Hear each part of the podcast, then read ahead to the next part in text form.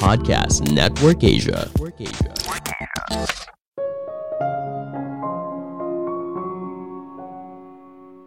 Menjadi dewasa bukan artinya kamu harus jadi orang yang serius setiap saat.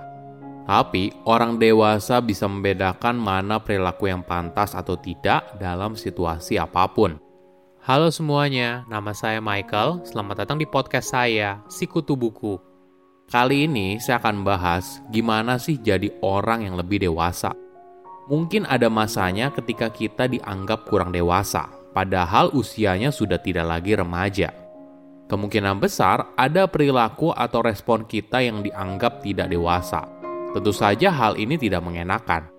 Tidak ada orang dewasa yang ingin dilihat tidak dewasa kan? Nah, apa sih yang menjadi orang dewasa itu? Bagaimana kita bisa jadi lebih dewasa? Kenyataannya, konsep seorang yang dewasa itu cukup ambigu dan relatif.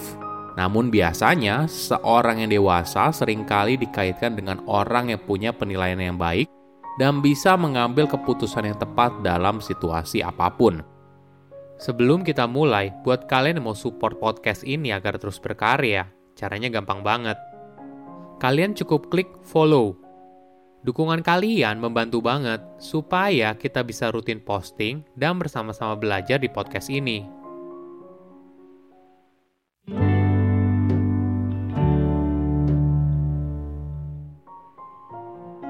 Apakah kamu tahu orang yang kurang dewasa seperti apa? Jika di sekitarmu ada anak kecil atau remaja, pasti kamu kurang lebih tahu apa artinya.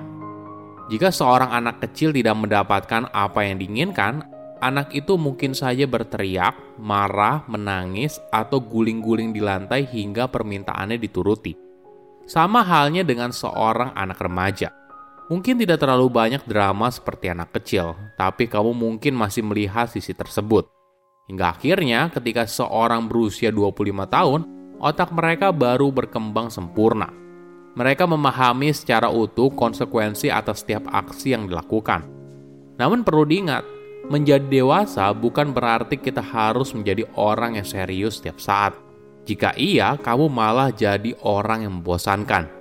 Intinya, kamu perlu menyeimbangkan antara bersikap dewasa dan anak-anak.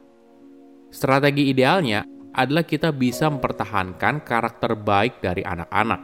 Misalnya rasa penasaran, kreativitas, humor, keberanian untuk bereksperimen, dan sebagainya.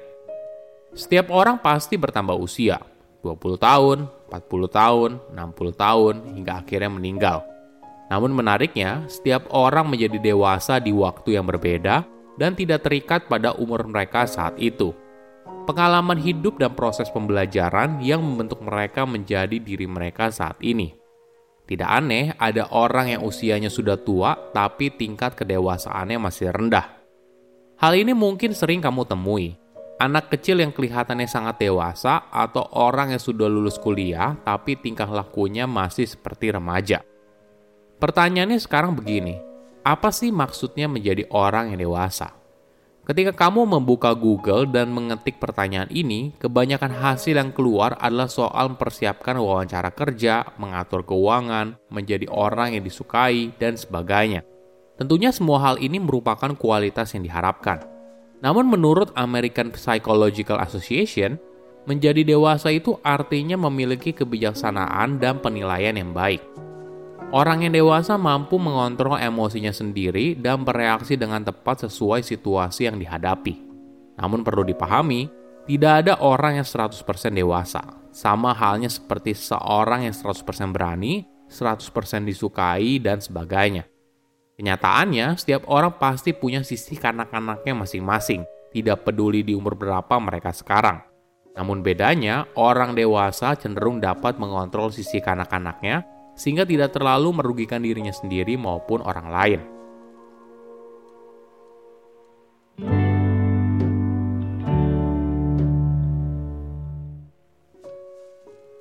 Apa akibatnya jika kamu selalu bersikap seperti anak kecil?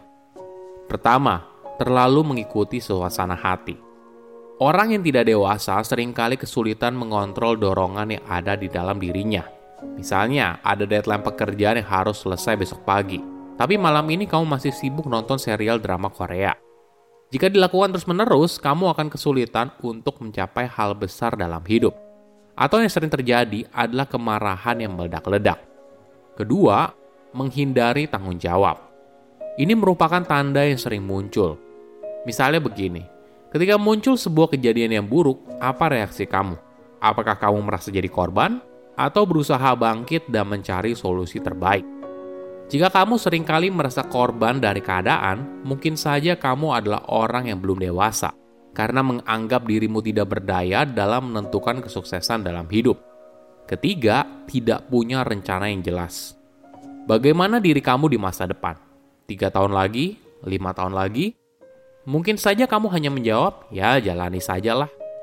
Tapi orang yang dewasa mengambil kendali atas hidupnya. Dia bertanggung jawab atas hidupnya sendiri.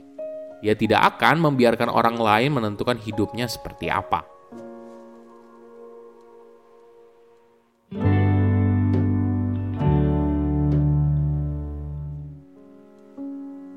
Gimana sih caranya untuk jadi lebih dewasa? Pertama, banyak mendengar, sedikit bicara. Mungkin kalimat ini sering kamu dengar, tapi sulit dijalankan dalam kehidupan sehari-hari. Ketika kamu mulai mendengar, maka kamu mungkin saja belajar hal baru. Menariknya, banyak orang yang tidak sadar diam itu punya kekuatannya tersendiri. Ada anggapan kalau seorang yang diam itu pemalu dan lemah, padahal diam itu punya pesonanya tersendiri. Ketika kamu diam, orang lain tidak bisa menebak apa yang kamu pikirkan. Jadi mereka tidak tahu apa langkah kamu selanjutnya. Maka saat kamu bicara, orang lain cenderung lebih memperhatikan. Wajar saja karena apa yang kamu ucapkan mungkin saja punya poin yang penting. Kedua, pertimbangkan berbagai perspektif yang berbeda.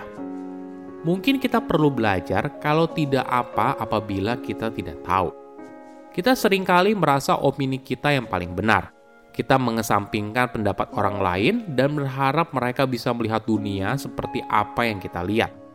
Mungkin saja kita benar, tapi tentu saja tidak setiap saat. Tidak ada orang yang selalu benar setiap saat. Itulah kenapa kita perlu mempertimbangkan pendapat orang lain. Kita terbuka atas masukan orang lain karena kita sadar kalau ada hal yang tidak kita ketahui, ada hal yang mungkin luput kita perhatikan, dan sebagainya. Ketiga, menerima dirimu, orang lain, dan keadaan. Berbesar hati untuk menerima memang tidak mudah, dan yang paling sulit mungkin adalah menerima diri sendiri.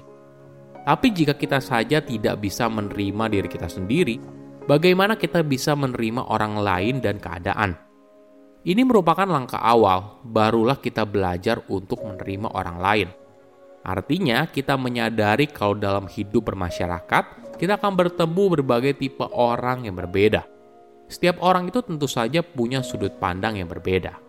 Terakhir adalah belajar menerima situasi. Kita mungkin merasa kalau kita seharusnya diperlakukan lebih baik atau berhak untuk hasil yang lebih baik. Namun perlu diingat, mungkin saja dalam gambaran yang lebih luas ada alasan di balik apa pun yang terjadi dalam hidup kamu. Jadi, sebelum kamu mulai mencoba untuk berubah, kamu harus belajar menerima dulu dan jangan buru-buru komplain.